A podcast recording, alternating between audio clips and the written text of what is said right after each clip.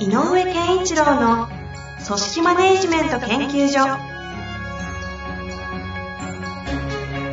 組織が一体となりゴールを達成する究極の快感。上場企業から中小企業まで延べ200社以上の支援を行った井上健一郎が組織人に関するあらゆる問題を分かりやすく解説します。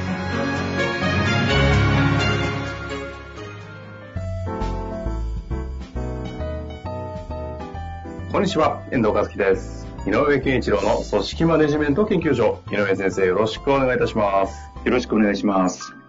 さあ、今日なんですが、はいえーちょっと今回2回ぐらい連続で、あの、井野健塾で出てきた質問をピックアップさせてもらいましたが、はいそろそろね、あの、いただいている質問に戻らなきゃというのがありますので、久々に質問の方に戻っていきたいなとはい。思います。ちょっと今日長いんでいきなり言っちゃっていいですかね？はいですよ。ではでは、早速今日のご質問いきたいと思いますが、今日の方はですね、36歳の薬剤師の男性の方ですね、うん。いきたいと思います。はい。テーマはですね、好循環を始めた組織で行うことはというふうにあります。はい。こんにちは。いつも井上先生の的確なアドバイスに驚か驚かされています。私は職員5人規模の調剤薬局の管理職をしており、将来独立開局を目指す薬剤師で、薬局薬剤師です。今年になって経営の勉強をと思い、ポッドキャストを聞き始め、大久保先生から始まり、青木先生、秋山先生、井上先生のお話を毎日1.5倍速で聞いており、気づけば遠藤さんがナビゲーターを務めるポッドキャストをローラー作戦のように聞いています。以前の私は、事務職員たちのことをなぜできない、なぜ私の言っていることを理解できないのかという視点で見ていました。そして私の考えを強く押し付けていました。そんな時、ある職員から、ここにいるのがしんどいと言われ、ショックを受けました。そして仕事自体は何とか回っていたので、しばらくの間、職員たちに期待せず、何も言わないという時間が続いていました。そんな中、ポッドキャストを聞き始め、先生方の言葉の中にいくつかの共通点のキーワードが出てきました。他人を変えることはできないが、自分は変えられる。人は自分のやりたいことをする。相手の考えを聞くには、それ以前の関係性が重要。相手に興味を持つ。相手の言葉、こと行動のもとになる考えを聞く。それを自分が共感できる深さまで聞き聞き切る。相手の大切にしているものを理解する。事実と考えを分ける。否定しない。並走する意識。任せる覚悟を持ち、許容する。などです。そしてこれらを意識し、職員と接し始めたところ、たまたま何も言わない時期があったおかげか、比較的早い段階で職員の考えが聞けるようになり、これまでは指示されたことのみを行い、注意注意をされたくないという雰囲気を露呈し、露骨に出していた事務職員が、積極的に自分の考え、意見を言い、新たな挑戦をすることが増えてきました。まだまだ発展途上ではありますが、これは会社にとって大きなプラスであり、私にとってもすごく大きな成長でした。ありがとうございます。そこで質問です。世の中には非常に多くの会社があり、多くの上司がいます。その中で組織マネジメントがうまいと言われる人はど,、ね、どれくらいいるのか、どれくらいの割合いるのでしょうか。ポッドキャストを聞いていると悩んでいる人ばかりが集まるので、組織マネジメントを行う人の中で自分がどのレベルにいるのか実態がつかめません。広い世界をご存知の井上先生、教えてください。また、好循環をし始めた組織の中で、この循環が加速するために私が次に行うことは何でしょうか？ということでございます。でもね、素晴らしいですね。ですね。素直ですよね。ちゃんと聞いて、そうそうそうそう。やってでるっていうこの行動が素晴らしいですよそうね。ですね。で、最初のね、えーっと、どのぐらいす素晴らしい上司がいるんでしょうかっていうことですが、うーんと、これは、えーっと、こういう人が素晴らしいですよと言い切ってしまうのもちょっと危険なので、うんっ。ていうのは、はいえっ、と、素晴らしいかどうかを決めるのは、えええっ、と、その人ではなくて、その周辺の人なんで、うんうん例えば部下。部下が、えっ、と、例えばだけど、上司、課長の上の部長が、お、この課長素晴らしいぞと思うかもしれないけど、部下は最低と思う可能性もある。なるほどね。そうすると、この人どう優秀なんですかっていうと、判断迷うね。はいはい。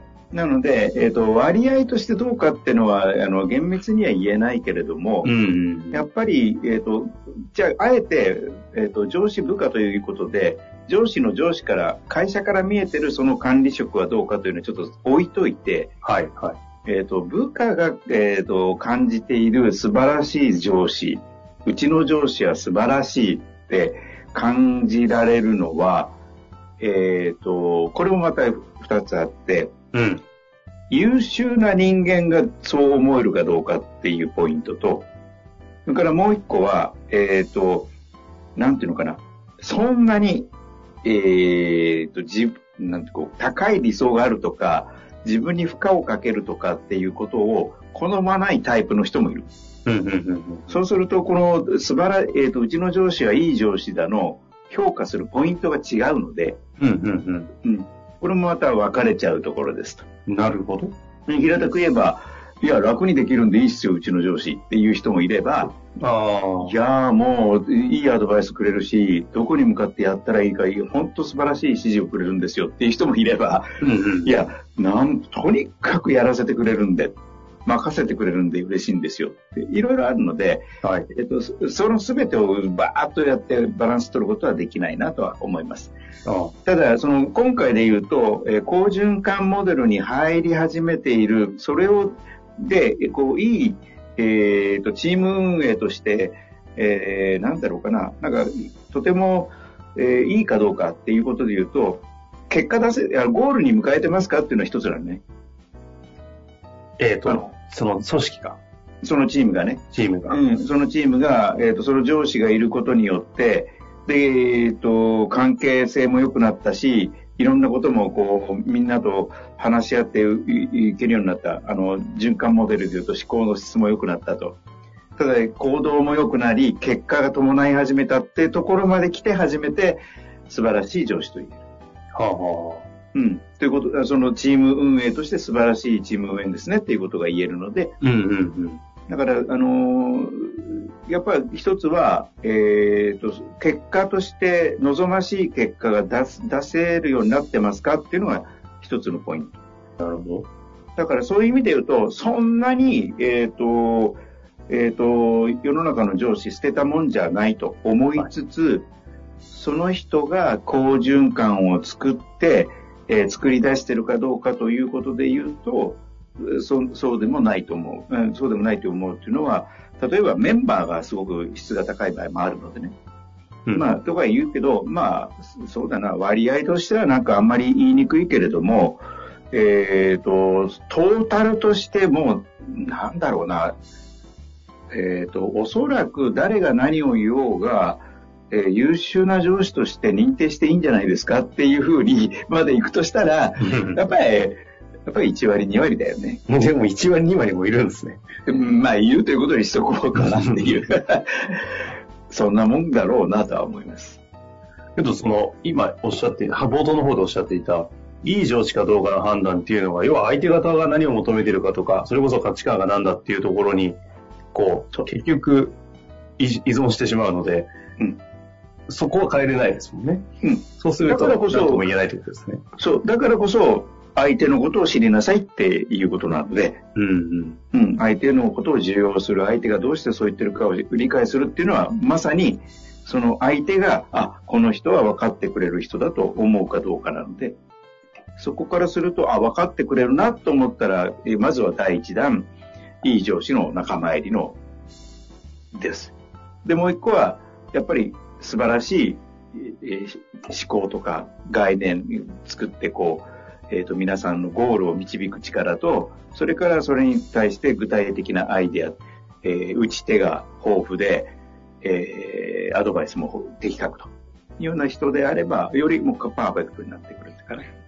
なんかその抽象的な概念としてっていうのは一旦ちょっとバッとこの場でタイミングで一旦手放したとして、はいはい。この方がおっしゃっているまさに好循環をを促しているような組織のリーダーとか経営者とか、うんまあその上司とかですかね、はい。立場で、はい。なんかこう、あ、あこれ名前とか一切言えないと思いますけど、こうエピソードみたいなのってないですか？そう、こういうリーダーは見たとき、もう普通に純粋に、あ、これは理想だなとか、井上先生から見て素晴らしいなと思った人。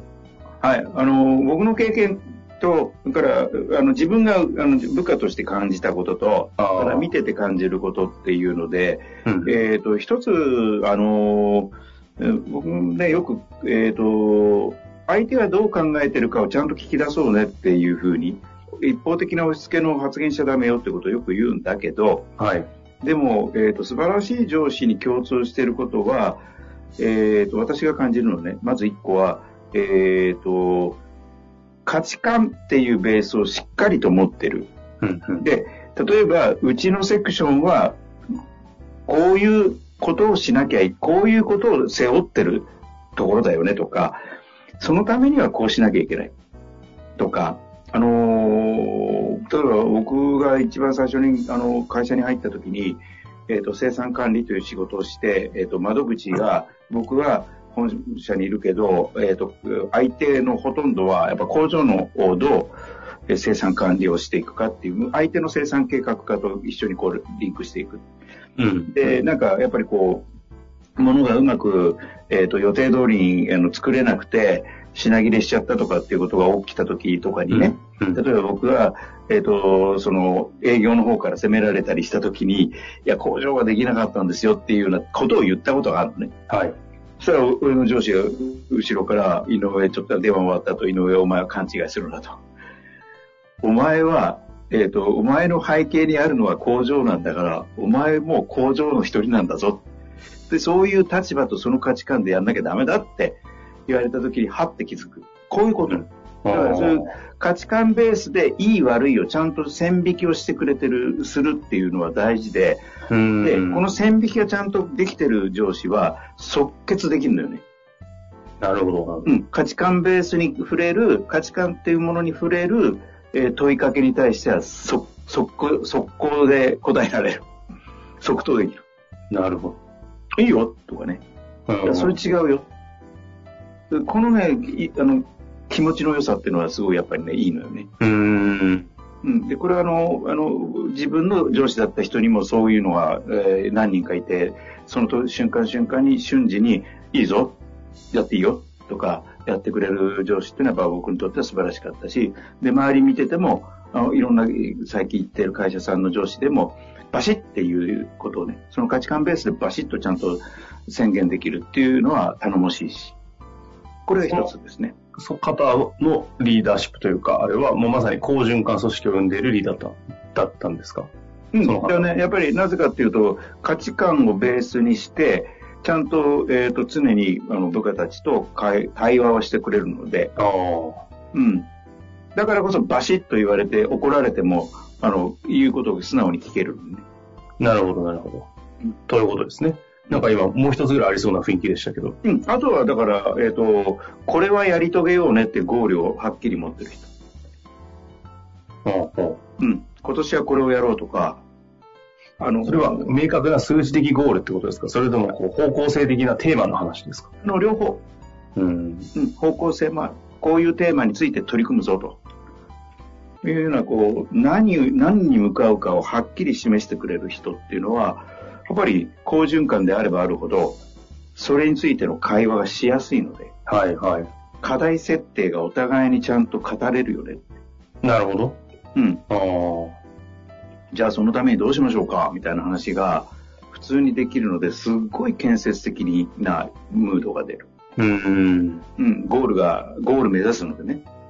まあでも明確な方向性と目標まで定まっていて、うん、バシッとした一貫した価値観で、うん、話を、てか世の中、組織を回してたら、それは確かに好循環回るわなって感じますよね。そうそうそう逆にそこに漏れていく方もね、ついていけない方もいるのも仕方がないのかなって思ってしまうような。この場合は。なので、そこが曖昧にすると、単なる仲良しっていうことになる。うん。うん。そういう意味で最後にですが、この方、好循環をし始めた組織の中で、この循環が加速するために私が次に行うことは何でしょうかという意味で言うと、どうですかやっぱり組織の価値観をあら、あ、あのー、まあ、改めてというか、えー、えー、と、確認して、みんなと自分たちはこういうことを大切にしていこうっていうことを、まあ、あの、みんなに浸透させていくことと、それから、そのためっていうよりも、あの、どこに向かうかを、えっ、ー、と、日常の業務の中に毎日皆さんがいるので、もうちょっと課題をちゃんと設定して、うち、あの、うち、えっ、ー、と、うちのや、まあ、薬局だったかな。ここにこういう薬局になりたいんだけど、どうしようかっていう課題を見つけて、じゃあこれやるぞって、そこに対してしっかりと、えっ、ー、と、向かっていくことをするのがいいんじゃないかな。その価値観というのは、この方ご自身の価値観を明確にしていくというよりも、チームとしてのっていうことなんですか？そうね。あの、このうちの調剤薬局は他の他の調剤薬局と違うぞと。こういうことを大切にするんだから、このことだけは皆さん徹底しようよと。どう思うっていうのは言ってもいいよ。なるほど。うん。というわけですね。まあ、ぜひ、なんかこの方は相当勉強もされてますし、はい。実践もされる方ですので、この PDC のサイクル早そうなんで、ぜひやってみて。そうそうそうそうそう。また何かつまずきあればね、はい、ぜひともお待ちしております。はい。というわけで、井上先生、ありがとうございました。ありがとうございました。本日の番組はいかがでしたか？番組では、井上健一郎への質問を受け付けております。ウェブ検索で人事明快と入力し、検索結果に出てくるオフィシャルウェブサイトにアクセス。その中のポッドキャストのバナーから質問フォームにご入力ください。また、オフィシャルウェブサイトでは無料メルマガや無料動画も配信中です。ぜひ遊びに来てくださいね。